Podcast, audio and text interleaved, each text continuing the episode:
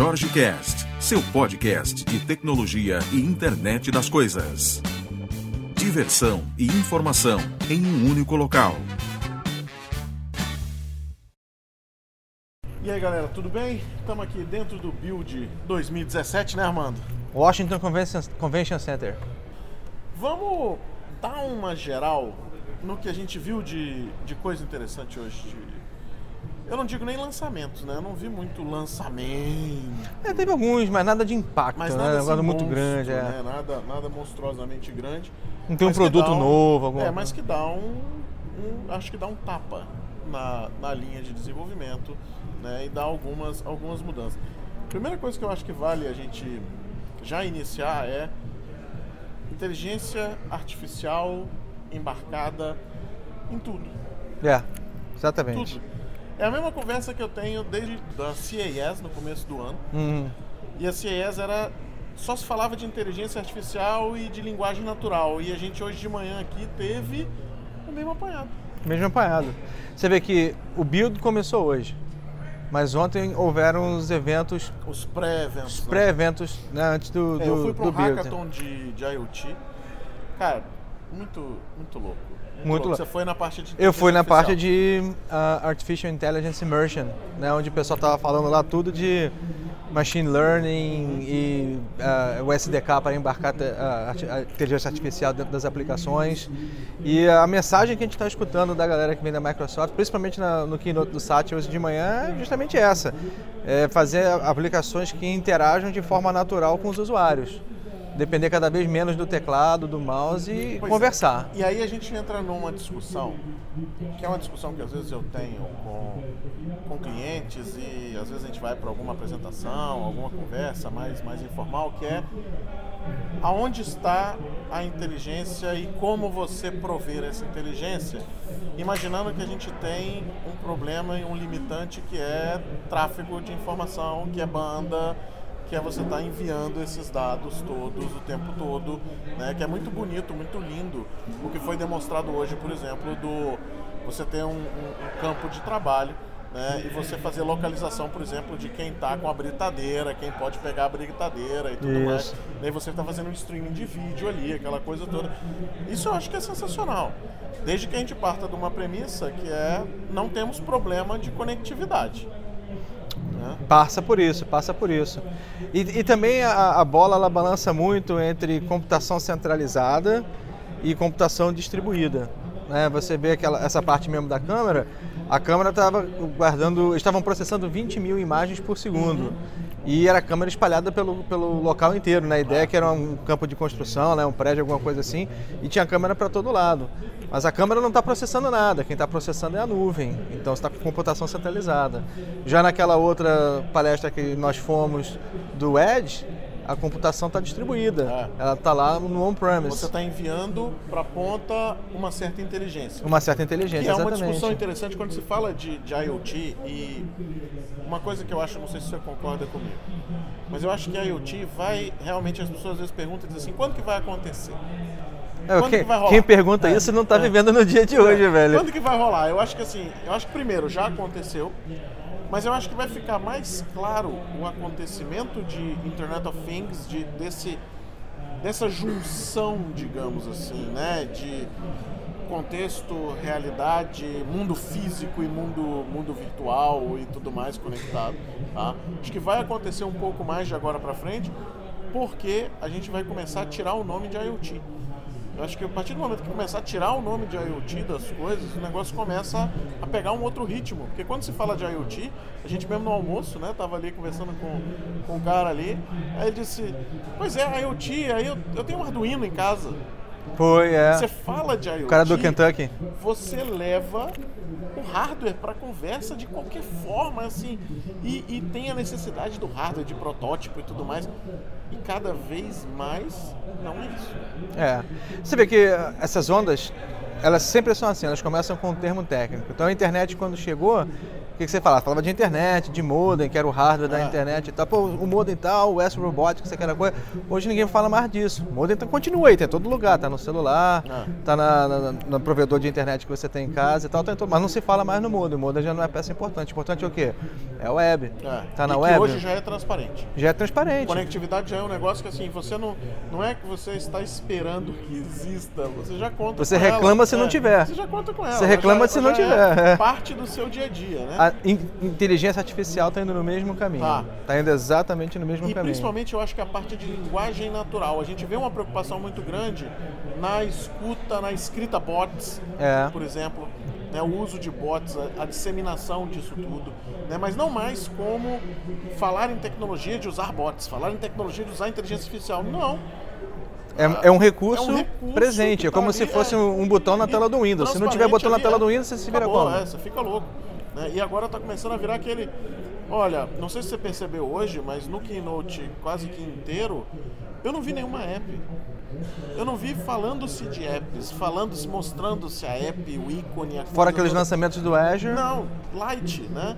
Mas eu vi um negócio assim. Então você pede isso, ele te retorna aquilo com a fala Isso. ou com a escrita. Exatamente. Então o advento, eu acho que de linguagem natural é algo que toma corpo né, nesses próximos nesses próximos meses aí. Eu acho que no- até o final do ano a gente vai ouvir falar muito mais disso. A tendência vai ser, já é, na verdade, aplicações que tenham múltiplas formas de interação. É. E de preferência que não se use teclado. No máximo, vez mais touchscreen. que ela entenda o que é que está acontecendo, que ela tenha essa inteligência, né, Uhum. digamos assim, e que ela consiga, sensível a esse contexto, estar agindo, interagindo né, com isso tudo. Então, pra galera que tá vendo a gente aí, é- que é de dev, porque a gente tá no evento de dev, né? A mensagem é essa. Se não começou a olhar ainda a inteligência artificial, se Tá não foi brincar com o machine learning do Azure, Tá que é o começo, tá na hora. Tá na É, hora. hoje, hoje eu escutei uma frase aqui, lá, lá embaixo, ali no, no, no hub, né? Que era assim, não, é porque. Aliás, a menina disse assim, não, é porque. Não sei se você sabe Azure, né? Aí, cara, se você tá hoje, 2017, e você não sabe o que é nuvem, não, vamos, não vou chegar no, no Azure em si, mas assim, que- quem também não souber o que é Azure estiver desenvolvendo, acho que tem, tem que dar uma atualizada, né? Tá Reclama com a sua dar- faculdade onde você está estudando aí, porque na tá de dar faltando uma alguma coisa. atualizada, Tá na hora de dar uma atualizada, mas hoje já é um negócio, cara, transparente demais, né? E falando disso, um negócio tão dia a dia, né? Uma, uma coisa que eu bati palma loucamente foi o anúncio da app iOS e Android do Azure. Portal do Portal.azure.com Azure dentro do seu celular. como app, não como site. Cara, você não faz ideia do que isso é útil, né? Ainda incipiente, né? Ainda. Versão 1.0, né? Versão 1.0, é. Começando, né? Aquele baby steps, mas. Mas já ah, começou no portal, pelo menos não começou no já. Classic. que o Classic era, era sinistro senhora, também. Nossa senhora. Mas eu gostei muito da aplicação, andei olhando, as informações básicas estão ali. Então ali você consegue pelo menos ter aquele painel de overview. É, algumas ações imediatas. Alguns gráficos, algumas coisas, ligar, desligar, um restart, alguma coisa, ou seja, resolve a vida. É. né? Resolve a vida. Se tira você um pouco da sua paz, né? O dia- fica Rapaz, tá jantando e tal. O pior, o pior é que meu telefone é a prova d'água, então se eu estiver surfando, o cara vai me ligar dentro da praia, velho, lá no meio da prancha, lá descendo a onda. Outra parada massa. Falando de Azure, falando de portal, linha de comando dentro do portal. Não, essa foi sensacional. e o mais legal, porque eu achei interessante, eu não sei se foi jogada deles, se é marketing, alguma coisa desse tipo, mas o shell da Microsoft é PowerShell. É. Mas os caras lançaram Bash, em vez de lançar PowerShell. O Scott até falou, né? olha, O PowerShell vem depois. Vem depois. Tá vindo aí, mas Tá o Bash, o Bash já saiu. Eu, como não sou muito chegado no Bash, eu não. né, que é o lance. Isso, eu como É. não sou muito chegado no Bash, eu vou esperar o PowerShell. Mas independente da, da linha de comando, o grande lance é esse que você falou agora. Eu posso criar os meus scripts E deixar. e deixar na nuvem. Não vai ficar mais no meu laptop, eu não vou estar mais com a linha de comando que eu tenho que é instalar e tal. É, o, o storage persistente para os meus scripts para poder eh, gerenciar a partir da, da- do website. Muito bacana, Isso é cara. muito louco, cara.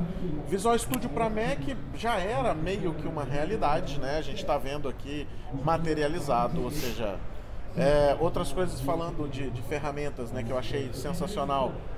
debug na nuvem, com Application Insights, dentro do Visual Studio, com o salvamento daquele, daquele contexto Dump- de chamada. dump. Cara, é muito, é muito, Muito doido, legal. velho, muito doido. Isso aí, às vezes, é, é, é como o, o Scott estava mostrando, que ele disse, não, é aquele, aquele bug que ninguém achava, É. mas que está em produção. Só acontece em tempo de Não, produção. isso é verdade. Às vezes você tem essa necessidade. Pra simular é complicado. Né? Cara, É. outro, outro mundo, né? Um negócio. Não, a ideia foi, foi fenomenal. Você, eu, como instrutor, a gente sempre avisa o pessoal: você não vai fazer debu- debug em produção, né? Você não vai colocar o, o seu código binário com os mnemônicos para fazer debug em produção. É. Não pode. Mas essa ideia foi fenomenal: que você continua fazendo o deployment de release, É. sem mnemônico. Mas você fica capturando os eventos que estão acontecendo para você poder fazer tipo um replay, pra ver o que, que tá aconteceu. deploy, Azure, aplicação .NET, né? tem, tem outros, outras esferas, mas a aplicação .NET e não está usando o Application Insights, eu acho que está na hora de você dar uma paradinha. MVA ou pega qualquer outra fonte aí. né? Busca informação, porque assim, é uma mega ferramenta, cara. Ela te dá muito subsídio para tomada de decisão, para entendimento de problemas. A gente está usando em vários, em vários pontos isso aí. Muito, muito bacana. É, sem application insight é voar às cegas, né? Voar com o tempo fechado. Você não sabe para onde você está indo direito. O que mais? O que mais que aconteceu? É bom, na, na parte de Visual Studio para Mac ainda é importante lembrar aquilo que a gente ouviu lá no, no stand do pessoal do Visual Studio, que ele existe, você pode usar, mas ele não é tão abrangente quanto o do Windows. É. né? Ele tem o foco de O aplicação. foco dele é mobile e .NET Core. É, é importante colocar isso aí. Tá? Agora, quem quiser, aquela conversa que a gente estava tendo lá com eles, né? Que você até perguntou, porque o Armando é um, é um cara que ele perturba um pouco o fato de eu usar Mac. Né? Então, você questionou o cara lá e disse assim, escuta, eu preciso ter Mac para desenvolver para iOS? O cara disse, sim, precisa. É. E a gente foi no Mobile Services Aham. e viu que não, que dá pra gente fazer aquele, aquele deploy, né? É, a via de regra é, a via de regra é, você precisa de uma máquina Mac para você poder compilar o seu código e testar imediatamente. Se tiver um negócio Ah. real time que você tem que fazer, esse é o lance, a regra é essa. Mas... Mas sempre tem aquele workaround, né, que de repente você descobre o que, que o acontece. O Mac que vale. É, mas se tiver Vale sem orçamento é e puder colocar um gap aí, mobile service, e manda para a Microsoft para eles combinarem no hardware dele. Delay de que? 15 minutos, o cara 15 falou, não é? 15 minutos, dá tempo de tomar um café, ver o que está acontecendo no Twitter e voltar. É isso que ele, que ele tava falando e que realmente eu concordo, que assim, faz uma build, vamos testar, vamos, aí você espera 15 minutos. Ah, é Aí ruim. você muda o negócio, mais 15 minutos. Muda mais 15 Já explodiu, você Já explodiu. Você pirou, Pirou. você enlouqueceu. Mas tem um workaround. Não dá. O que mais? Eu, eu sou da parte de Data Platform, então tudo que é parte de SQL, essas coisas para mim são super legais. No assunto de inteligência artificial, de análise de dados, quando eles lançaram o SQL 2007, que não foi uma novidade que eles falaram aqui, saiu algumas semanas atrás na- no evento online, né, que é do lançamento do SQL 2017, foi o fato que eles já tinham a linguagem R integrada com o banco, com SQL, e agora você pode colocar o Python. né? O Python também é uma extensão para você rodar nativo dentro da- do motor relacional. Quer dizer, não é dentro do motor relacional, mas é colado com os canais de, de comunicação, o Mutex de memória lá do, do motor relacional. E isso traz uma, uma potência enorme para você analisar dados e, e permitir aos, aos- aos cientistas de informação, data science, de analisar aqueles dados. Mas o motor relacional, o grande lance que eu gostei que eles falaram aqui é o seguinte: com, com SQL, que é um motor relacional, você sempre tem aquele negócio. Sempre- eu sempre escuto isso em sala de aula, conversando com o pessoal por aí. Vem cá, eu preciso ter um SQL distribuído. Preciso colocar minha base aqui nos Estados Unidos, lá no Brasil e na Europa. Dá para fazer um SQL distribuído? Não dá. né? O modelo do SQL não é base distribuída. né? Você pode particionar a sua base, tem ali vários bancos, mas você tem vários bancos. E a junção de todos eles forma seu, seu knowledge base. Base de dados Você não distribuída. tem um- uma CDN de banco. Não, não existe, né? Banco replicado para todo lado e sendo live em qualquer lugar. O SQL não suporta isso. O que, que a Microsoft anunciou aqui hoje, mostrou aqui pra gente hoje que eu achei fenomenal. Cosmos DB. Ah, cara, pegaram o Document DB, riscaram ele e falou, olha, agora eu vou dar um upgrade no seu nome, vou chamar você de Cosmos. Cosmos DB, né? Cosmos DB. Inclusive, na, na fala de apresentação era assim: de milhares para bilhões de transações, de- É. de, tantos para tantos tera, de, de- é tudo assim, num formato mega e com uma distribuição monstra. Te- tempo, é, SLA de transação é, cara, é louco, de menos de 10 milissegundos em qualquer lugar do não, planeta. Quatro níveis de SLA, né? Cinco, não, aí é o modelo de distribuição. Cinco modelos de distribuição, né? Totalmente isolado, que é quase o, o, o centralizado, como totalmente distribuído e três níveis no meio do caminho.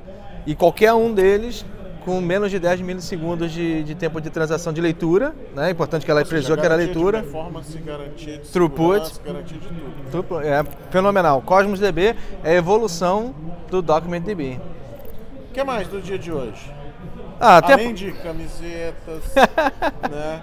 Uns brindes legais, novos adesivos, que eu não tenho mais espaço, né? não tenho mais canvas para desenhar.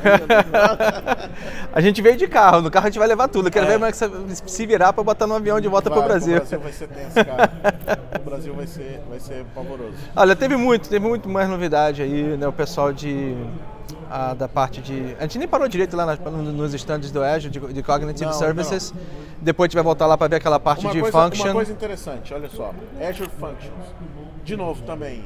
É, quem nunca ouviu falar de Azure Functions é, é o. Eu não gosto de fazer esses comparativos, porque são comparativos que às vezes são imbecis, né? Mas é, é o semelhante dos lambdas do, do da AWS, né? É. Ou, ou do, da, da computação serverless, né? Do, do, da ideia de ter esse, esse conceito de você tá você executa quando você precisa, você paga por execução ou você paga por uso e, e você tem um negócio um pouco diferente, mas vem uma coisa legal. O meu, o meu, foco de estudo é a IoT. Né? A gente realmente curte, a gente trabalha com isso no dia a dia. E uma coisa interessante que vem se discutindo é essa questão de levar inteligência para a ponta. Às vezes, quando você leva inteligência para a ponta, o que mais você vai levar para a ponta? Então você começa assim, ah, mas eu teria que ter um repositório de informação, eu teria que ter isso, eu teria que ter aquilo, mas eu tenho functions lá do outro lado, né? Eu teria que clonar esse device, eu teria que fazer update desse device, eu teria que fazer. E aí você tem um monte de coisa. Então, tá começando a se orquestrar, tem muita coisa naturalmente já pronta dentro do IoT Hub, né? E tá se com, trazendo um pouco a ideia, né, de o, o conceito de fog, né? De, é. de, que é o conceito que veio da Cisco com a ideia de você estar tá ali naquela borda e você ter inteligência na borda. Você começa a ver isso vindo aqui do Azure. A gente já tinha algumas coisas, né, como o Field Gateway, que você levava ele para a ponta, fazia, você tinha sua distribuição MQTT, depois você fazia um, um, uma relação de, de AMQP, botava um pouco mais de segurança, como, como o pessoal falava, embora a MQTT tenha total segurança também. Né? Então você tem toda essa união, mas agora você tem o IoT Edge, que é um pedaço desse, desse fragmento, que leva todas essas instâncias para a ponta, cara. Com 128 MB de RAM, ou seja, é um negócio que eu consigo colocar num hardware de pequeno porte. Exatamente. Eu não preciso de um negócio muito grande. Realmente, ainda é real, ainda. É, eu já tinha visto isso, eu conversei ontem com, com o pessoal lá dentro do, do do hackathon sobre isso, né, sobre essa ideia de levar isso aí, né, os conceitos de você ter o, o clone e tudo mais. Tem muita coisa legal, mas eu acho que é já o início da gente começar a ver mais inteligência na ponta com conectividade, pensando no principal problema, que é se a conexão cair. Como é que eu trato isso?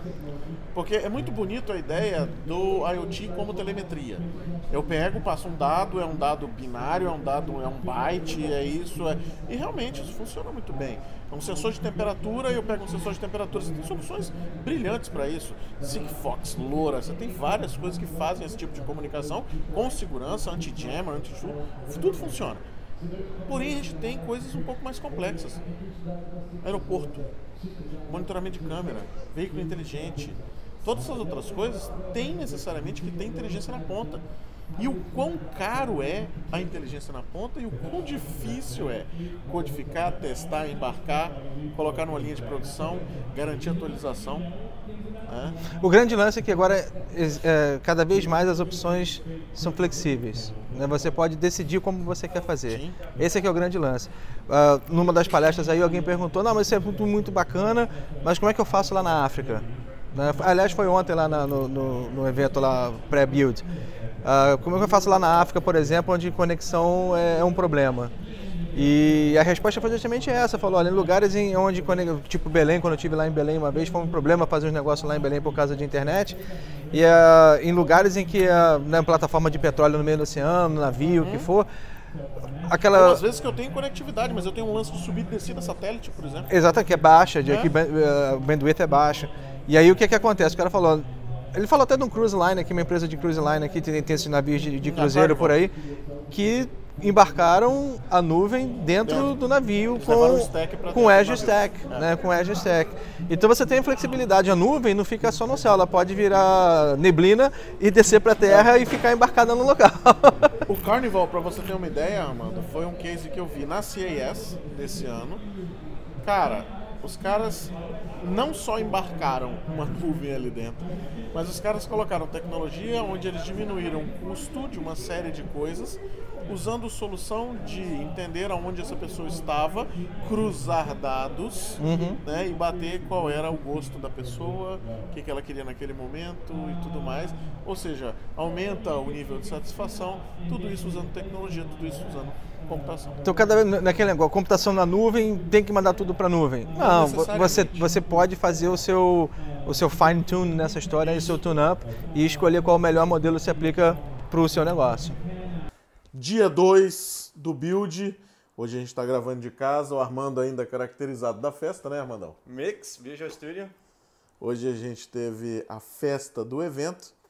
Quem teve a oportunidade de dar uma olhadinha no vídeo, estava rolando uma brincadeira com um peixe cru. Meu, que nojento, velho. Que coisa horrorosa. Que coisa, horrorosa. que coisa sinistra. Mas festa legal. Arremesso de peixe. Arremesso de peixe morto, aberto. Pelo assim, menos tirar a víscera do bicho, né? É, mas eu não sei se a caatinga era, é, era pavorosa. É, é. A caatinga era. E a menina tava com o negócio na cabeça, velho, cabelo todo melado. Tava, é, é, eu, eu achei cagado aquilo lá. Mas, é, coisa assim, de, é coisa de geek, coisa de developer. A gente é. gosta dessas paradas. Não, a gente não, não jogou o game. não rolou o game, não. Não rolou o game, não, mano. Bom, dia 2, muita coisa legal, mas a gente deu foco em alguns detalhes. É. Né? E vamos começar. Por onde a gente começa? Acho que fazer a distinção entre o dia 1 um e o dia 2, onde o dia 1 um foi um, um, enfoque muito enterprise, muito né, em, em, relação à visão para empresas, ao que empresa deveria, as empresas deveriam estar focando em relação à aplicação de inteligência artificial e várias empresas como case lá. Eu acho que hoje a gente entrou mais, mais deep no ferramental. Isso, hoje o dia 2 foi mais né? para o developer. Eu não sei, eu não sei se eu não sei se eu teria essa ideia que você teve do enterprise como ontem. Porque quando fala de enterprise, eu tenho muito a ideia do Ignite, que é um evento totalmente enterprise. É, né? mas é uma questão, o Ignite é infra, né? Eu não acho é... que é mais, eu acho que é mais eu, eu gosto mais da ideia do dia de ontem como algo mais não sei, talvez cloud, né, que entra nessa questão, e, e uma demonstração que eu acho interessante, mas que às vezes não, não é tão interessante para o desenvolvedor, mas é uma, é uma visão de que, pessoal, estamos trabalhando em algo que é palpável, algo que é existente hoje em grandes corporações. O caso da Adobe ontem, uhum. caso de hoje, Circo de Soleil. É. Né? A uhum. apresentação final do Keynote com o Circo de Soleil demonstrando como eles estão usando o HoloLens né, para fazer aquela, aquela parte toda de palco e tudo mais. Os caras levam meses, cara. Vale a pena ver o vídeo vale. do Channel 9, apresentação É interessante, é, é interessante. Parece um pouco boring para quem não não quer né, entrar nessa parte de, de mixed reality, de, de realidade aumentada, de realidade virtual. A questão mas... é o seguinte, aquela apresentação do Circo de Soleil foi um AutoCAD em esteroides. É. O cara fez todo um SketchUp projeto... monstruoso. O... Exatamente. Um SketchUp monstruoso. Mas que eu acho que vem para responder, às vezes, perguntas que se tem no que tange o seguinte: será que esse HoloLens realmente vale a pena? Isso não é um outro Google Glass? Que vai furar? Que vai furar, que não vai funcionar e tudo mais. E a gente tem cases de empresas que efetivamente estão utilizando, que funciona e que tem. Que está gerando lucro. Lucro, exatamente. Retorno de investimento. Retorno, essa é a palavra, né? retorno de investimento. O retorno de investimento é algo que assim, é extremamente necessário quando se fala da adoção de inovação, adoção de novas tecnologias. Ou seja, o que isso vai me trazer? Qual o né? benefício? Não necessariamente imediato, mas assim, o que isso vai me trazer? Uhum. Né? Aonde isso me dá apoio, aonde isso me dá suporte. Então, acho que esses cases que são demonstrados, eu, eu ouvi algumas pessoas falando assim, ah, isso aí, cara, chato, pô, boring, né? Não tem nada a ver e tudo mais. Eu acho que isso vem para dar sustentação ao seguinte, olha, pode adotar isso, pode começar a estudar, porque é uma conferência para desenvolvedores, é uma conferência para quem está criando né, a tecnologia. E aí volta aquele ponto que eu estava fazendo, que de, repente eu, a, a, forma que eu me expressei não foi a melhor, a questão do enterprise ontem. Uhum. Talvez a gente pode falar assim, olha, isso aqui é meio que back-end ontem. Nuvem, é. ponta, na gosto. margem ali Eu, eu gosto mais disso aí. É. Hoje é o seguinte, mais... olha, você é o desenvolvedor de ponta, você é, é o cara que está lidando com a experiência de quem vai mexer com a solução final.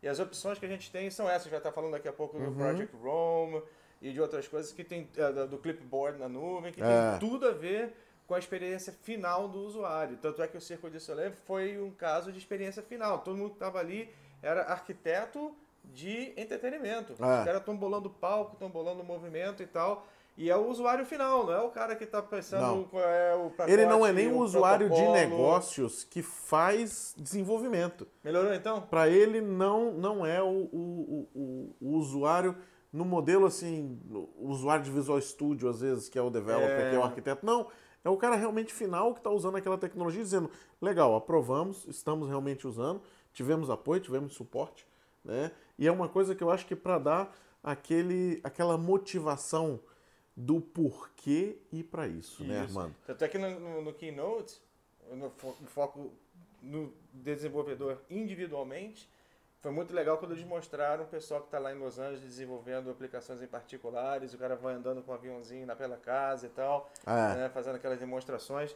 É Tudo o isso que a gente está do falando aqui tá no Channel 9, os vídeos estão lá. Tá original, aqui é Busca, comentário. aqui é um, é um bate-papo só para a gente trazer. você, desenvolvedor, É. a entender que às pra vezes não viu. que ir, É, pra que às vezes não viu o negócio, ou seja, não teve tempo, Uhum. tá, tá buscando aí na net, né? Aqueles, aquelas buscas do tipo, o que, que rolou no build no segundo dia? Aí você chega em coisas como, como a gente né, viu e tudo mais, assim, tem algumas coisas aí assustadoras. Então, vale a pena você ver, vai buscar na fonte, vai buscar no original, né? Tem tudo lá. Então, assim, muito, muito bacana. A, a gente atendeu algumas palestras, né? Mas eu acho que, de novo, eventos como esse, Armando, eu, eu não sei se você concorda, mas eu acho que o networking é o fundamental, número um, na minha visão, num evento como esse, né?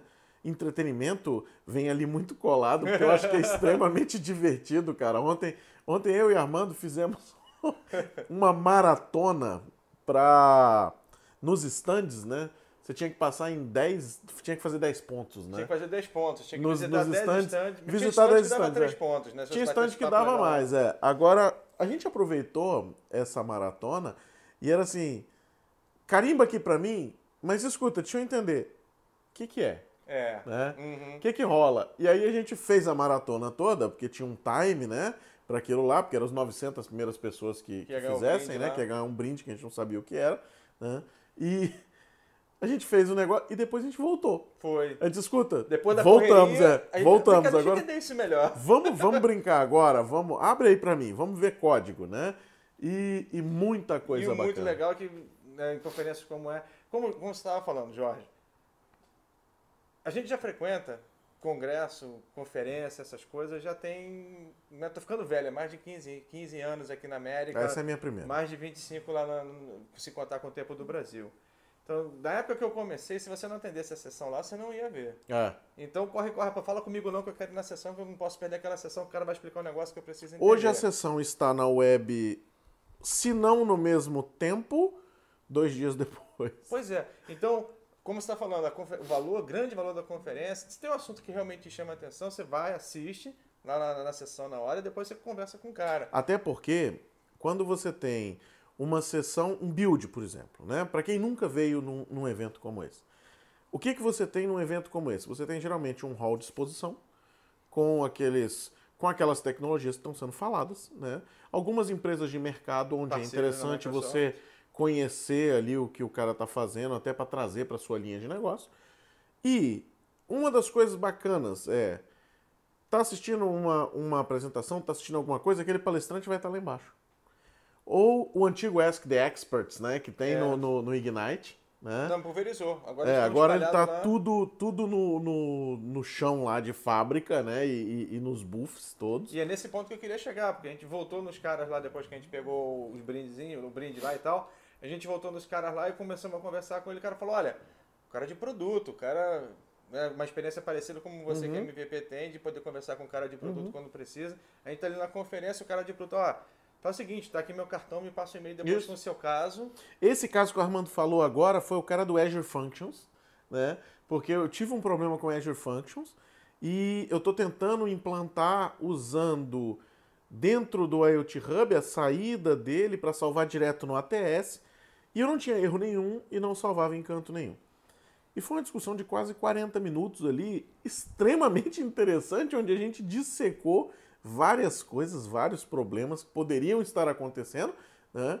E eu fiquei com o dever de casa de refazer alguns testes, algumas coisas e passar um feedback para ele. Ou seja, para ele é interessante o feedback, para mim é interessante pra essa conversa. o produto. O pro produto é extremamente interessante ter essa interação, porque a gente está falando de uma conferência de desenvolvedores, né? Ou seja, não é aquele aqui está uma tecnologia, todo mundo bate palma e tudo mais. Não.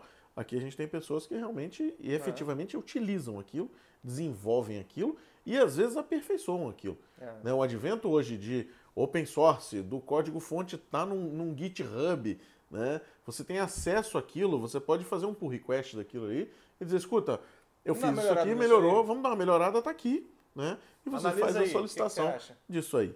né? Então, isso é o que traz, eu acho, valor para você vir a uma conferência como essa Com certeza. não o assistir a palestra. Eu acho que o assistir a palestra, sim, mas a interação posterior daquilo, como você vai usar, o entendimento de onde aquilo está inserido nesse contexto como um todo, né, na necessidade de você saber o que está sendo inovado nesse seu ambiente, né, nessa comunidade, né, como, como é, é, é costumeiro se falar, né, essa comunidade de desenvolvedores Microsoft, mas o porquê de você estar inserido dentro dessa comunidade. O que está acontecendo? Por exemplo, num dos carimbos, a gente chegou no Project Home. Foi, Né? Project Home. E aí, assim, Rome. pô, legal, bacana, carimbo aqui. A gente foi lá, pegou o brinde. Vamos falar qual foi o brinde, né? Aliás, não, a gente chegou lá pra carimbar, o cara falou, olha, eu vou carimbar, mas eu preciso te falar um pouco do Rome. Isso. Aí falou, então fala rapidinho. Não, fala rápido, mas é o seguinte, a gente vai voltar. É. A gente vai voltar. Aí o cara começou a falar, tentou fazer a demonstração, não funcionou. Não funcionou. porque o Wi-Fi É. tava fora. Aí ele carimbou, liberou a gente, mas depois a gente voltou lá e aprendeu. E, e que, por exemplo, o que é o Project Home? Né? Uma coisa interessante. Só que antes do Project Home, qual foi o brindezinho que a gente ganhou, né, Armando? É um negócio que eu tava namorando há um tempão, cara. Oi, o, Armando, o Armando quase chorou. Ô, emocionado. Porque eu achava que a gente ia ganhar o casaco. Eu queria o casaco O. Armando quer o casaco ainda, né? Ele tá nesse negócio. O Armando, ele curte o brinde, Fashion, né? fashion. É, um casaco até feminino, né, Armando? É, um azul, É piscina. um modelo, é um Bacana, modelo bacana. feminino, cinturado. Mas não. Pra mim não depende. dá. Pra mim não dá. Pra mim tem que ser o Taylor, né, aquele grandão, né? Mas um brindezinho singelo, o que, que foi, Armando? Ah, foi um negócio simples, uma bolinha, um redondinho lá, um Foi um dial do Surface. Surface Dial. né? É, para quem não sabe o que é o dial, né, vale dar uma consultada, mas rapidinho, né? O que, que o dial te dá?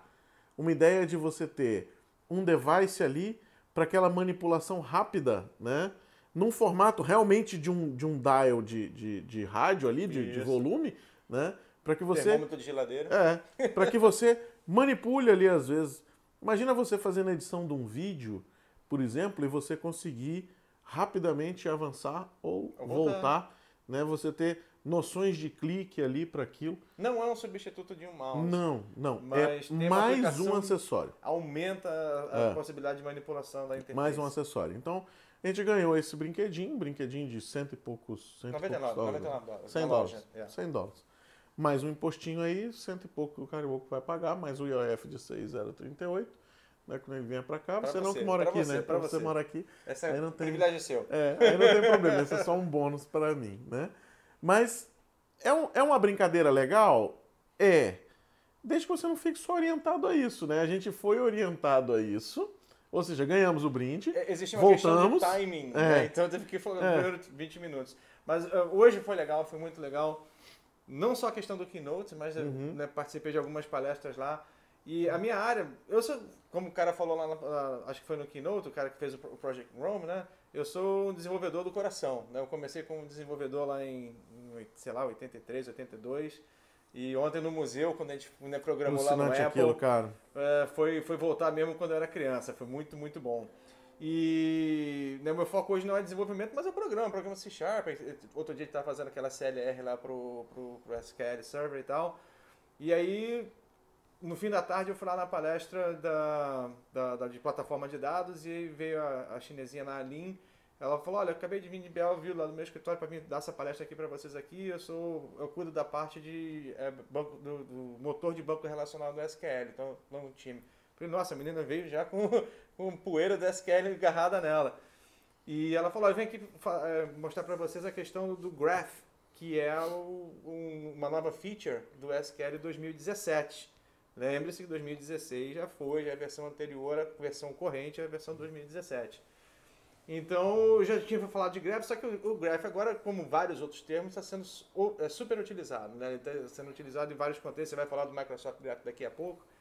Mas só para a gente sintonizar aí rapidinho, o que é a questão do graph? A questão de graph é a questão de cluster, cluster de relacionamento. Né? A gente, num banco relacional você tem relacionamento de um para um, de um para muitos.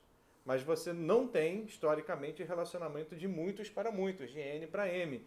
Você precisa daquela tabela point, daquela tabela bridge, e aí você vai resolver o muitos para muitos através daquela, daquela bridge lá. É assim que a gente tem feito a vida inteira.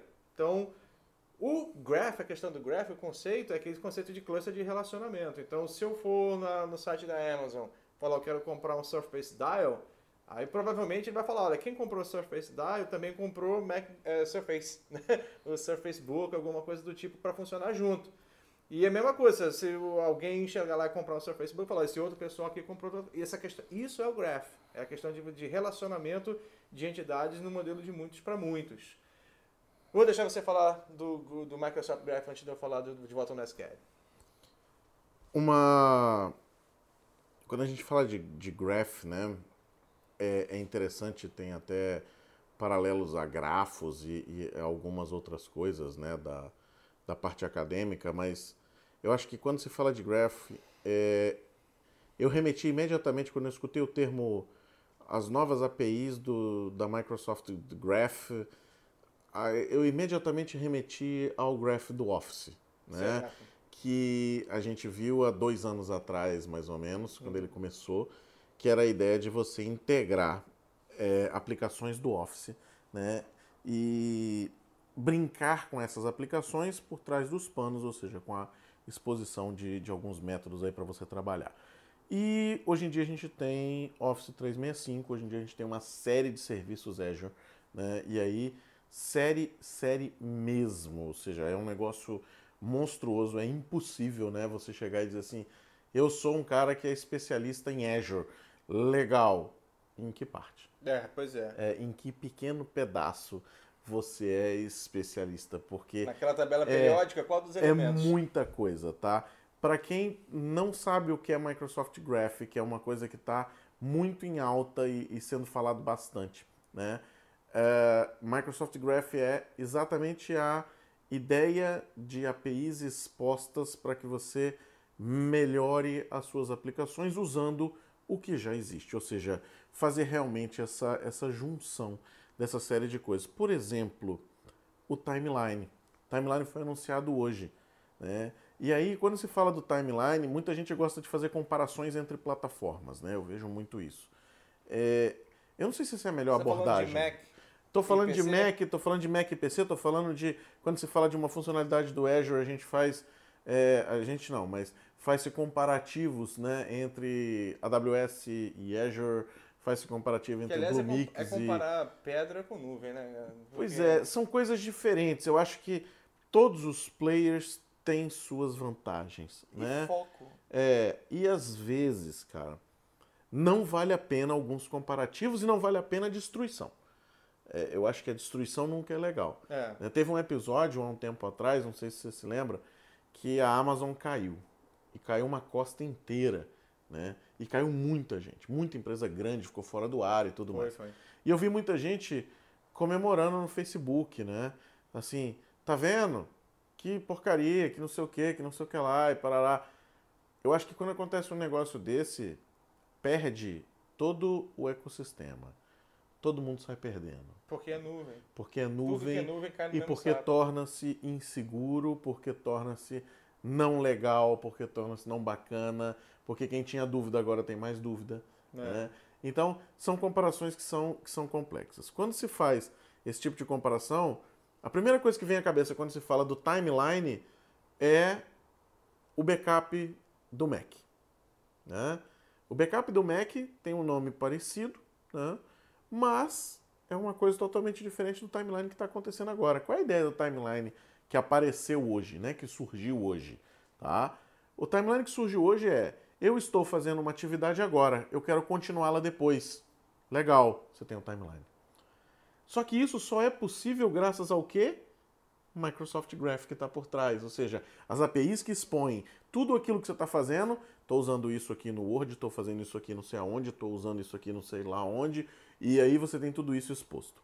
E você pode gravar o estado disso em algum lugar Exatamente. e depois. Tá? E aí, nisso aí, você tem tudo isso funcionando. Aí vem uma outra questão que é, pô, legal. Como é que eu faço isso ser o tal do 360 às vezes, né, que o pessoal fala, que é eu começo aqui, termino lá na outra ponta, mas antes eu passei por outro canto, que eram plataformas diferentes, que eram meios diferentes, que eram coisas diferentes. Aí entra a ideia do Project Home, né? Que ele vai juntar todo esse cara, A mesma tá? experiência. a mesma experiência e tentar levar isso para todas as plataformas, para todos os dispositivos. A isso alia-se coisas como a gente viu hoje, por exemplo, que é o copiar e colar na nuvem. Cara, eu achei aquilo sensacional, Armando. Não, Eu achei é, aquilo é- muito é aquele louco, tipo velho. coisa que daqui a algum tempo a gente vai falar como é que eu consegui viver sem. Cara, imagina você, copia um texto aqui, vai no teu telefone, iOS ou Android, e cola. Dá um Ctrl C. Usando No um teclado, tecladinho Swift um daquele ali. No, É. no, no, Cara, isso é muito louco, velho. Isso é muito louco. Ou seja, agora isso parece ser uma coisa que, que, que às vezes algumas pessoas dizem assim, ah, isso aí é bobo, Trivial. isso aí é, é tranquilo, é, é muito, muito... Cara, olha o tanto de coisa que tem por trás para que isso aconteça. E tipo assim, pra quem, pra quem é usuário final, essas coisas podem passar meio que desapercebida, meio que trivial. Mas pra quem estuda ciência da computação, sabe a, a mudança de paradigma que foi o clipboard. Computação e a experiência de usuário final eh, foi uma coisa antes de você ter clipboard e outra depois que você teve o clipboard. A, a usabilidade, o rendimento das pessoas no computador foi completamente diferente. Totalmente. Então é um negócio que muda muito. Isso, o lance do Graph, então, é essa, questão do relacionamento de muitos para muitos. Né? Eu tenho o meu usuário com, com as questões do, dos produtos do Office e tudo mais. Só, só um- uma nota à parte, né? essa parte do, do Graph, das APIs que estão lá, que, de tudo REST API, né? tudo pela, Uhum. pela nuvem, ahn, elas meio que se comparam com algumas coisas que você encontra no, no, no modelo, no Com Components né? do Office. Só que agora a gente tem que pensar no Com Components do Office muito mais para automação do que para troca de informação. Graph é, o- é a plataforma para troca de informação. Por É, causa desse relacionamento de para Quem, quem nunca ouviu falar em, em Office 365, ou quem já ouviu falar, mas não, não conhece, né? é, vale a pena começar a dar uma, uma olhada nisso aí. Vale. Eu acho que é uma plataforma que tem muito potencial, né? A gente está falando de Microsoft Teams, né? Ah, poxa, Microsoft Teams tem problemas? Tem, mas é uma coisa que acabou de acontecer, né? Então tá num, num começo e tá num começo com uma rampa e um, um crescimento muito bom Muito bom. né? Ah, ah, tá começando a ter muito ajuste, ou seja, a gente fez uma, uma bateria de, de uso e de testes em cima dele. Tinha dia que tinha opção, tinha dia que não tinha opção, porque o pessoal tava incrementando o produto ali, colocando o negócio realmente para funcionar, os feedbacks você via que, que funcionavam e tudo mais, né? Você já tem integrações, integrações sensacionais com aquilo ali, que de novo, vem de encontro a esse conceito de APIs, consumo de APIs integrações, né? É, é os webhooks, é, é uma série de coisas que estão ali por trás, mas que dependem de quê? De funcionalidades de outros cantos estarem expostas para que você consiga fazer. E, E, cada vez e cada vez mais você tem esse ferramental, que é uma coisa que eu gosto muito de tocar na tecla. O desenvolvedor de hoje, ele tem muitos facilitadores, né? Então, se ele souber realmente fazer um bom desenho dessa sua aplicação, ele consegue sair com a aplicação um time to market muito pequeno. Sim. Tá. Bem pequenininho mesmo, porque, Porque, as APIs são é, simples. porque o negócio é simples de consumir, é fácil de fazer, está à disposição. O custo hoje para você iniciar qualquer negócio, porque quando você fala de um desenvolvimento, você está iniciando um negócio, seja às vezes para um negócio interno, né? é, é o, o empreender. Né? O empreender, às vezes, você consegue empreender dentro da sua própria empresa sem criar outra empresa. É. Você está empreendendo investindo aquele projeto, na- você tá está na própria fazendo aquilo lá, né? A gente vê isso, algumas empresas têm isso muito, muito claro, né? Setores que conversam com outro de forma a serem clientes de outros setores. Daí então eu contrato, é, eu contrato aquele centro de custo, eu contrato aquele, aquele grupamento, ele me fornece serviço, mas ele tem um custo, eu tenho uma despesa do lado de cá, ele, ele gera lucro, ele não gera lucro, né? então você está empreendendo naquilo lá. Isso. E cada vez mais, mais fácil. Uhum. Né? Mas voltando ao assunto do Graph, e voltando para o SQL, foi, né, aquela questão da implementação do muitos para muitos no, no SQL. Então teve uma- essa palestra com, com a Lean no final do dia, né, que foi fenomenal. Então para a turma, para os desenvolvedores que estão aí acompanhando a gente agora no, no canal, se você está pensando, tem algum sistema que está começando a montar agora, você precisa repensar muita coisa em relação a que recurso você vai usar do SQL. Você não vai fazer né, aquele, aquela gafe horrível de você usar o SQL 2017, última versão, como se fosse o SQL 2000, né, cara? Porque você tem toda a questão aí de, de tabelas temporais que estão acontecendo, você tem né, tantos recursos para rede aí, para nuvem, o caso de ah, ah, stretch tables e tudo mais. E tem essa questão agora do, do, do graph para tabela. Né? Você cria a tabela, você tem dois elementos de tabela, você cria o node, tem um tipo de tabela novo chamado de node, e esse tipo de tabela novo chamado de node é que vai montar o relacionamento de muitos para muitos com ela e uma segunda tabela. Aquela tabela bridge não tem mais. Então, como isso é feito? pelo- Diminuindo o tempo de criação, às vezes, diminuindo o uso de recursos. diminui o seu, simplifica o seu modelo, que agora você não tem a tabela bridge, e mais, o motor está educado na, na sua intenção, ele sabe o que você quer fazer. Então ele tem algoritmos especi- especializados para muitos para muitos, ao invés de ficar fazendo cadeias de um para muitos. Isso aumenta, eh, diminui o seu tempo de query, né, aumenta a sua performance de aplicação. Só um parênteses, né? É, por que, que a gente toca tanto nesse, nesses assuntos quando diz assim, cara, use isso, busque aquilo, dê uma lida naquilo, naquilo outro. O Armando vem de treinamento de muito tempo, eu venho de treinamento de muito tempo, de, de viver treinamento, né? De ministrar treinamento, de montar treinamento, de pensar na, na evolução, no como vai ser o ciclo de aprendizado, todo, todo esse negócio. Cada vez mais a gente está falando de um universo que a gente vive, que a gente permeia ali, de desenvolvedores, de banco, de tudo, cognitive service, inteligência artificial, agora é, é, é, vivendo o dia a dia do negócio, que necessita estudar, que necessita se aprimorar, que necessita melhorar esse coeficiente para que você consiga ter menos custo. Para usar a palavra que você gosta, tem que ter inovação. Tem. Não pode Senão- continuar fazendo a mesma coisa não do mesmo dá, jeito só não dá. não funciona. E não dá para ser raso nas coisas. É. Não adianta, né? É, é uma discussão, eu não sei se eu já tive essa discussão com você, né? Mas que eu acho muito interessante quando se fala, por exemplo, de machine learning. Machine learning é um negócio muito tranquilo, muito fácil, muito isso, muito aquilo, muito aquilo outro. Você sabe o que aqueles algoritmos fazem? Não, Qual que então você vai usar? pare. Tem 15 Pare. algoritmos binários. Pare, que você vai usar? pare, pare, pare. Ou traga alguém especialista para dentro do seu time. Acabou. Porque senão não adianta. Gente, não vai funcionar. A gente está falando aqui de algumas coisas que são assim, a crista da onda do negócio. Aí você chega e diz, cara, mas eu continuo modelando meu negócio da década de 90. Eu continuo utilizando práticas erradas funcionou, funcionou. E, e, e, e perpetuando essas práticas erradas. A gente estava hoje discutindo com o pessoal lá de, de .NET Core, né? Foi, que foi, foi. como a gente fazer da melhor forma possível para achar problemas, né, de, de compatibilidade Só para dar um contexto mais. pessoal que está acompanhando a gente aqui até aqui, o que estava acontecendo? Eu e o, o- e o Jorge aqui conversando sobre as dificuldades que a gente teve de fazer umas POCs usando o .NET Core. Alguma dificuldade de compa- compatibilidade de biblioteca. Principalmente de migração, né?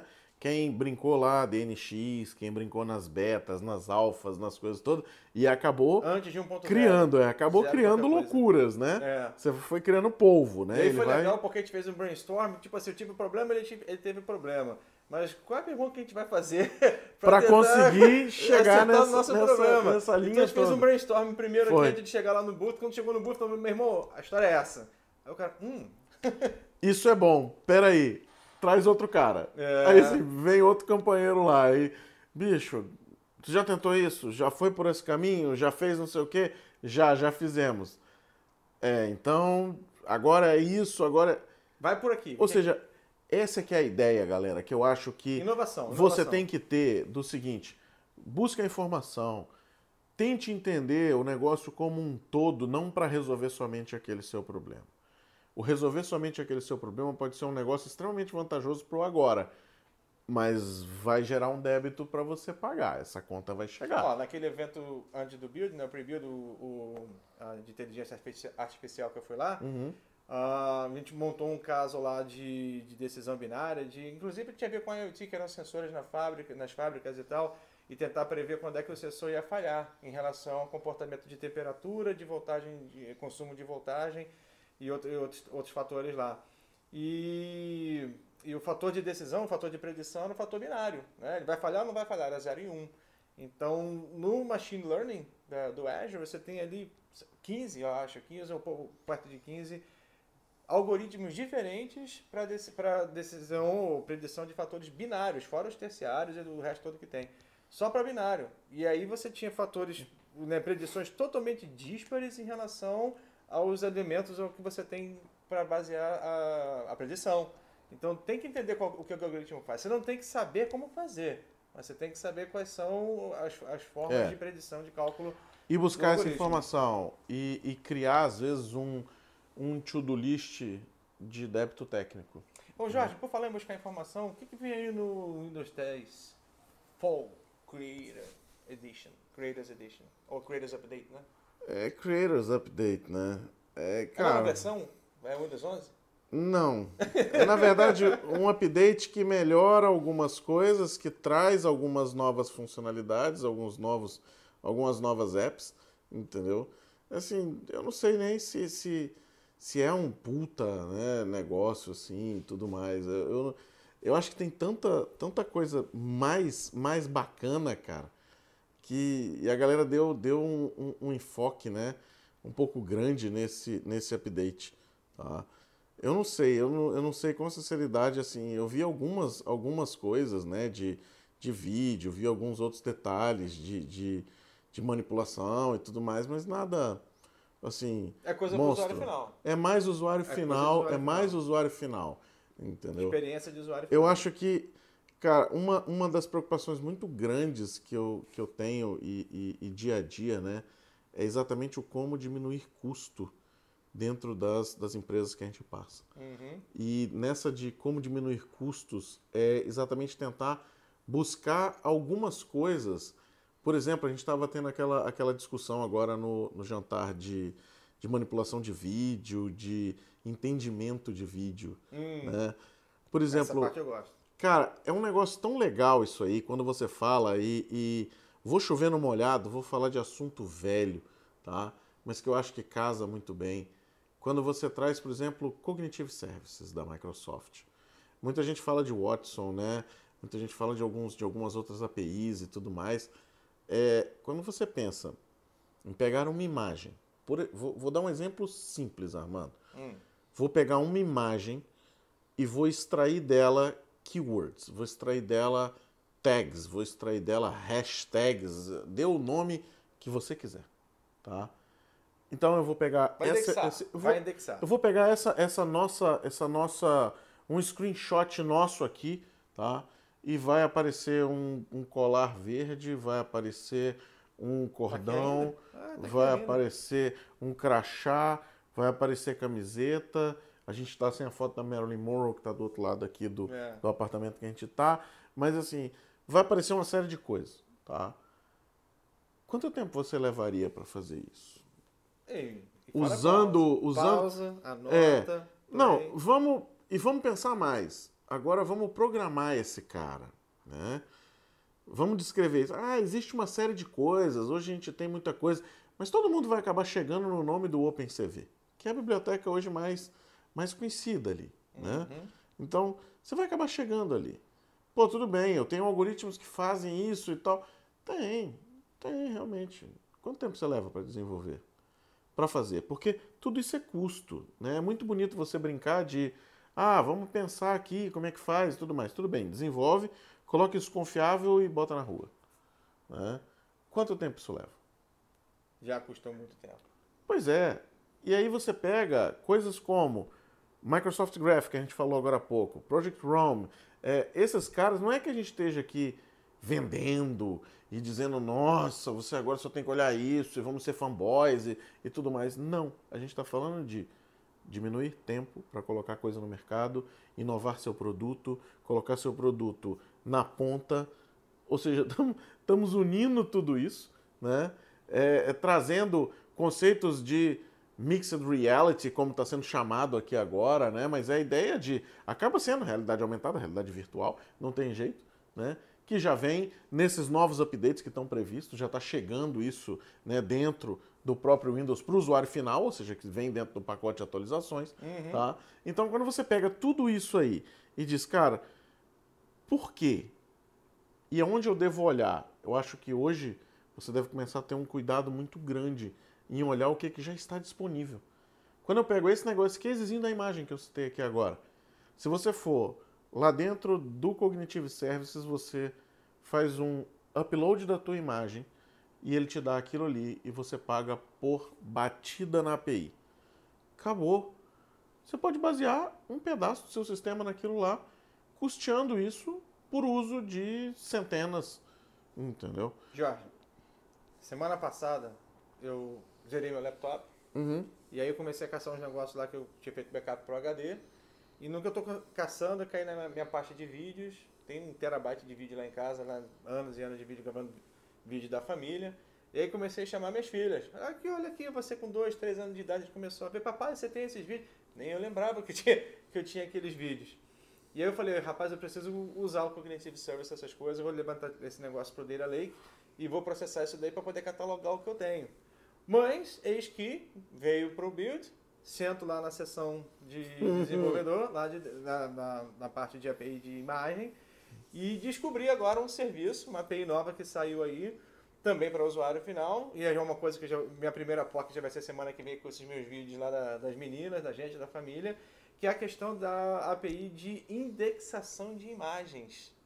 Então, a API já está disponível em, ah, via REST API, via call. Você pode fazer web ou pode fazer ah, Universal Windows Application, Windows App, ou mesmo desktop se quiser, porque REST API vai dar no mesmo. O grande lance é o quê? Eu vou pegar, botar os meus vídeos na nuvem, em algum lugar, porque já estão. Quem usa YouTube está fazendo nuvem há muito tempo. Então você vai botar os seus vídeos em algum lugar. Pode ser no YouTube, pode ser no Blob Storage, pode ser no, ah, no Data Lake. No meu caso, eu vou usar o Data Lake, que vai ficar mais barato, né? Por causa da, da- do modelo de preço lá. E vou usar essa API de indexação para fazer esse POC, para ver aonde, quais são os vídeos onde as minhas filhas aparecem, os lugares que se aparecem.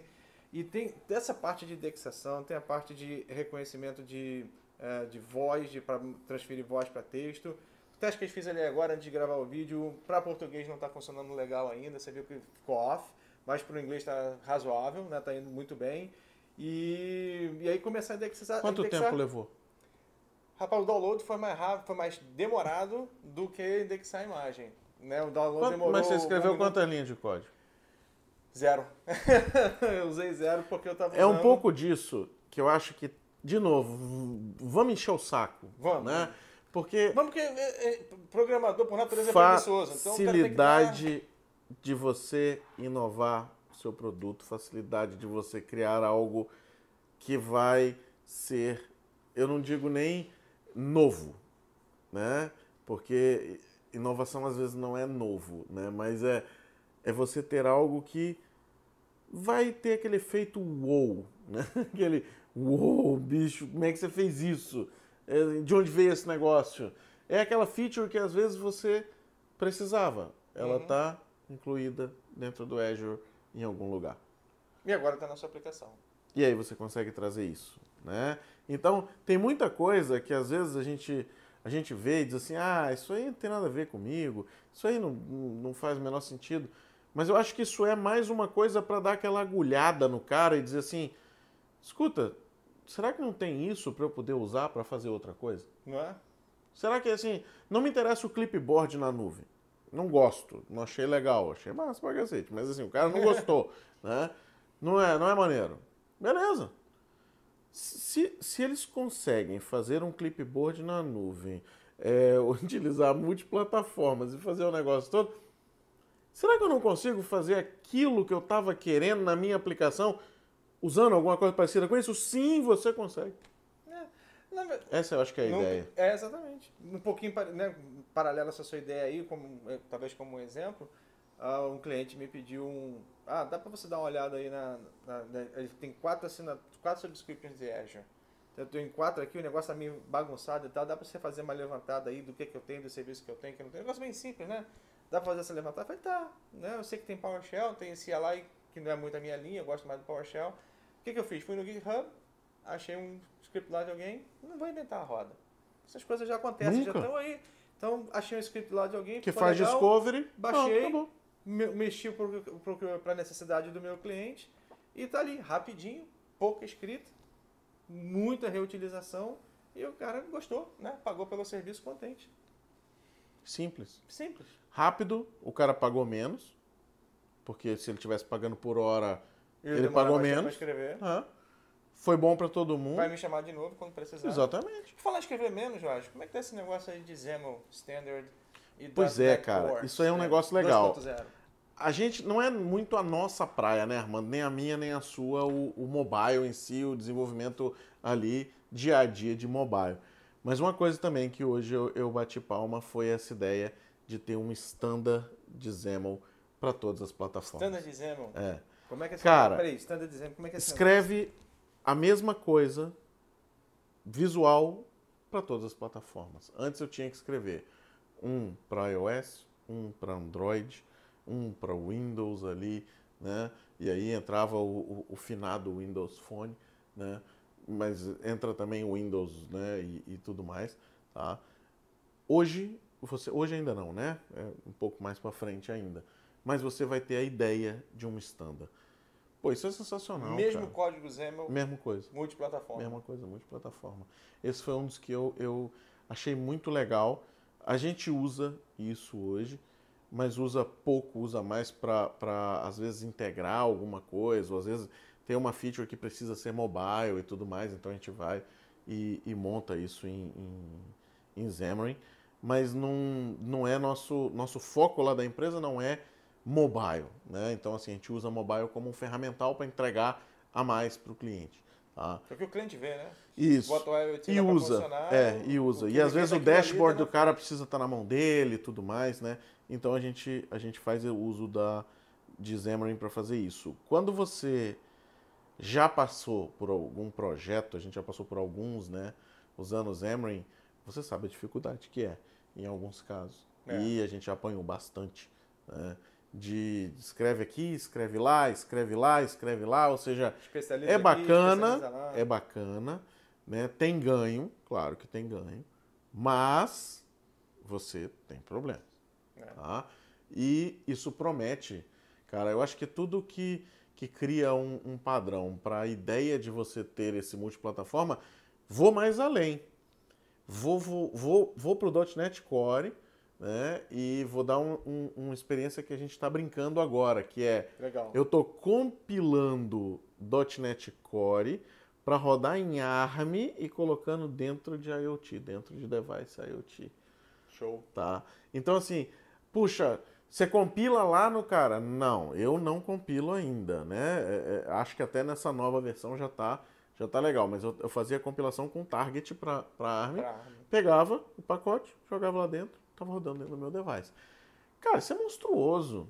Isso é monstruoso, é o mesmo código que eu rodo aqui. Ou seja, poxa, É standard. é Realmente outro é standard. padrão. É outro padrão. Ah, você tem todas as bibliotecas. Não, não tem, não tem, não existe isso. É o réu que a gente estava falando agora há É, pouco. assim. funciona com quem. É, pô, ainda tem algumas coisas. E outra, né? Uma discussão até que a gente teve, né, Armando?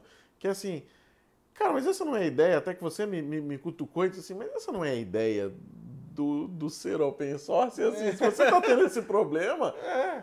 por porque que, que você não tá faz um funcionando. pull request, né? E não, e não pede para mudar? Por que, que você não, não especializou aquilo lá? Pô, porque nós somos. contribui, e Porque nós contribui. somos preguiçosos, né? Porque nós queremos o negócio pronto, funcionando com o wizard de next, next, finish, né? É. Então, assim, a gente, a gente quer isso um pouco, né? mas na verdade não é isso. O mundo não, não permite isso pra gente. Eu acho que isso está vindo para a comunidade .NET, isso está vindo para a comunidade O legal é Microsoft. ter a base. E É. eu acho que esse standard. Acho não, tenho certeza, esse standard vai dar essa base. Vem para somar, vem para trazer isso né? e dizer assim, olha, tá aí, Uhum. tá aqui. Né? Eu acho que tem, tem muita coisa ainda pela frente. Amanhã a gente tem um dia curtinho. Curtinho, acaba mais cedo amanhã. Amanhã acaba três da tarde. A gente vai gravar o vídeo lá de dentro de amanhã, com as últimas impressões. E Fazer a xepa lá no hub. fazer a xepa no hub, pegar mais adesivos, né? E final de semana a gente vai gravar um vídeo lá no Monte Shasta. Shasta. Vamos Monte ver. É. Shasta. Pra- Com neve, Tem neve lá Tem ainda. neve Não sei se o lago tá congelado, mas tem neve lá ainda. olha aí. E aí, Armando, último dia. Acabou, cara. Eu conversei nos stands com o pessoal sobre o que está rolando realmente. Alguns stands aqui tinham empresas de fora que estão usando a- toda a tecnologia para rodar IoT. E a gente trouxe dois cases, a gente até conseguiu conversar com, com o pessoal que fez uma mesa, cara, muito, muito maneiro. Cara, maneiro É. aquele representante Maneiríssimo aquilo ali, velho. Então vamos lá, Armando, o que, que você viu aí? O que, que você conversou aí? Hoje a gente assistiu sessões de manhã, mas assim, rápido, né? Bem rápido. Não, o legal, legal dessas, da, né, de estar aqui no Builder, como a gente falou no outro vídeo ontem, é você poder sair e conversar com o pessoal do produto. Então eu fiquei ali uns 30 minutos ali com o pessoal de Data Platform em relação a Machine Learning e entendendo exatamente qual que é o, o portfólio, né, como que você pode trabalhar com Machine Learning ah, do Visual Studio até ah, o Machine Learning Studio que é na nuvem. E as, as- as questões de extensibilidade do Machine Learning aqui estão muito legais. Você pode pegar o seu R script e colocar no Machine Learning se você desenvolveu ele, ou se você tem uma biblioteca, você achou uma Ou Python também, né? Python, Python você também, consegue isso. jogar. E se você achar uma biblioteca de, de R, né, que muito pouca gente escreve biblioteca, né? O pessoal de matemática e de estatística que cu- costuma escrever essas bibliotecas. Aí você achou uma que está de acordo com o modelo que você quer fazer predição ou análise, você pode pegar essa daí e subir para o Machine Learning, ou seja, Machine Learning é extensível. Eu posso ensinar a ele novos modelos e aplicar isso Não só ficar preso aquilo que já existe. Não né? é uma caixinha fechada onde eu não posso colocar mais nada dentro. Isso foi, foi um lance legal que eu estava vendo com, com o pessoal ali os detalhes sobre isso. E o outro lance bacana foi o caso de incorporar Cortana nas aplicações junto com Machine Learning. Né, a menina ali do, da- do stand do Cortana estava mostrando pra gente, falando que não são duas peças que dependem uma da outra, mas podem ser integradas, trazendo com isso para as aplicações de ponta, para o usuário final que está monitorando os seus dispositivos em qualquer canto, a questão de consumindo os dados que vêm do IoT e aplicar eles com comando de voz e com predição de comportamento. Já temos algumas coisas português. Quando entra nessa seara, a gente já tem algumas coisas português, tá? Mais ou menos assim, rola, mas ainda é um. Tá meio quebradinho. Ainda tá meio quebrado. A gente fez uns Cortana tá na testes. escola de é. português ainda, É. tá aprendendo português. Mas uma coisa interessante é que tem tanto Cortana quanto serviços já né, cognitivos usando Cortana, Uhum. então você consegue já integrar isso na sua aplicação. Não é só aquela ideia de ter ele no telefone ou de ter ele na barrinha ali do Windows para estar fazendo aquela orquestração de reunião, integração e tudo mais. Usando o termo de IoT, embarca ele na sua aplicação, que ele vai funcionar Que ele vai dentro, funcionar, inclusive Windows IoT já. Exatamente. Outra parada que eu tive hoje foi ali na pessoa do Docker, né, sobre como colocar o Docker e como ele se encaixa no modelo, porque você tem Virtual Machine para rodar SQL ou aplicação particular. De repente, você tem aplicação, um web application que você precisa de umas DLLs e você Uhum. não pode usar como app service.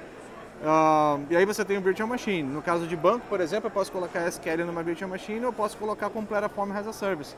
Mas tem o Docker. Onde é que o Docker se, se encontra, né, se encaixa? Ele é infraestrutura como serviço ou ele é plataforma como serviço? Então, estava ali discutindo com, a- com o pessoal ali e os modelos, as melhores formas de utilização em relação a custo-benefício, aonde entra. O Docker fica numa questão mais realmente intermediária entre Q&A e evolução de produto, para depois apontar a aplicação para produção que pode ser tanto no Platform as a Service quanto no VM. E a coisa está simples. O cara demonstrou para mim em 5 minutos, meia dúzia de clicadas e as coisas estavam rodando. Está pronto, está maduro para utilização comercial, para utilização na empresa. Está muito legal. Legal. Galera, estamos fechando a, o hall de Acabou. exposições aqui. Acabou. A galera já está desligando as luzes. Tá né? todo mundo olhando tá- cruzado pra gente, já é. cruzado pra O pessoal gente. já tá com uma visão assim, e aí, vocês não vão Vai sair? embora não? Todo mundo empacotando as coisas, as caixas de FedEx já estão todas, ó, barulho de durex ali rolando, né? E foi um evento muito bacana, um evento com foco em desenvolvimento, é o nosso foco, né? É, e uma coisa que eu acho que se você não, não está olhando, né? Todas as, as sessões que estavam, que estavam aqui estão disponíveis, né, mano? Estão disponíveis, estão disponíveis Então, no Channel 9. Quer dizer, vão ficar. Vão ficar, disponíveis, no é. Channel 9. Então dá uma olhada, fica, fica atento aí, né, para você ter acesso a esse conteúdo e começar a interagir, ver o que está, não só o que está novo, né, mas o que já existe que às vezes você não sabia. É, o né? futuro está mais presente do que muita do gente que muita pensa. gente pensa. Não é ficar esperando headlines novas aí, né? Mas é buscar o que às vezes já existe que pode facilitar o seu desenvolvimento. Valeu, galera. Vamos terminar nosso café, Armando sentado aqui ainda. Happy e aí, Code. a gente vaza antes que expulsem a gente. Malandro, já estão tirando o daqui é carpete, já estão tirando o carpete. Já tá enrolando o carpete aqui, ó. Vou ter que ir embora no concreto. Um Valeu. abraço, pessoal.